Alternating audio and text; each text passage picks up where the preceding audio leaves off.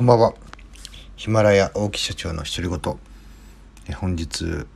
時間遅くなってしまいましたが、第1回目の配信となります。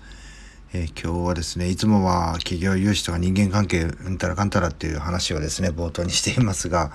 まあ、全然関係ないのかな、関係なくもないですけども、えー、紐付けるとしたら強引かなというような話をさせていただきたいと思います。えっ、ー、と、仁義なき戦いという映画があります。これですね、私あの若かりし頃は全く興味なかったんですけども、えー、ふとしたきっかけで、えーまあ、菅原文太さん主演の映画ですね、えー、見させていただきまして、まあ一言で、えー、これも、えっ、と、何作もあって最後ね、完結編まであるので、これはね、一概にこう、何十分かかでね、説明しろってちょっととてもね、失礼にあたるような映画になっちゃうなというふうに思うんですけども、まあですね、私ね、その仁義なき戦いというよりね、仁義という言葉、これ実はですね、サラリーマン時代に、えー、仁義を重んじなさいということを言われてました。で、これは別にあの、えっ、ー、と、その、なんですかね、反社会勢力の会社にいたとか、組織に属していたということは一切ありません。ありませんけども、そこのまあ代表、まあ、会長がですね、仁義を重んじっていうような言葉をよく使ってましたんで、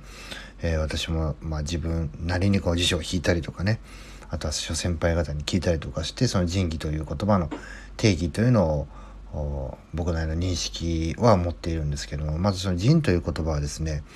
辞書を引くとね博愛というふうに出てきます。えー、全てのものを分け隔てなく愛する、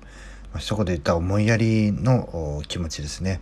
で義というのは正しいこと。ただしですね。これ辞書ではね正しいこととしか書いてないんですけども、えー、社会通念上通ずるですね、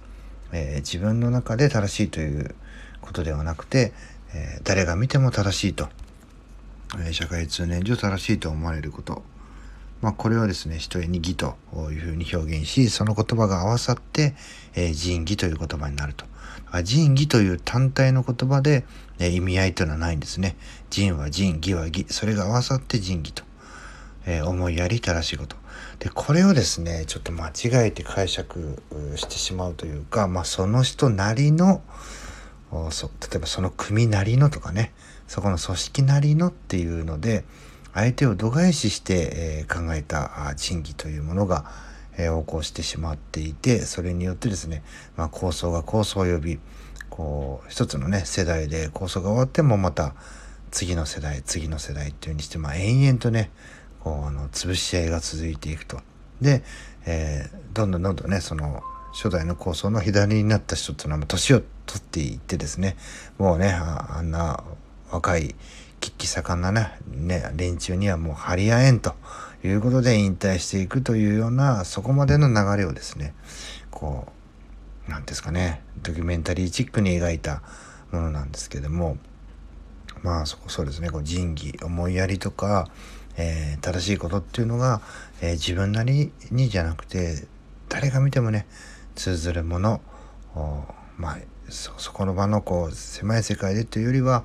えー、もっと大きく見てね、え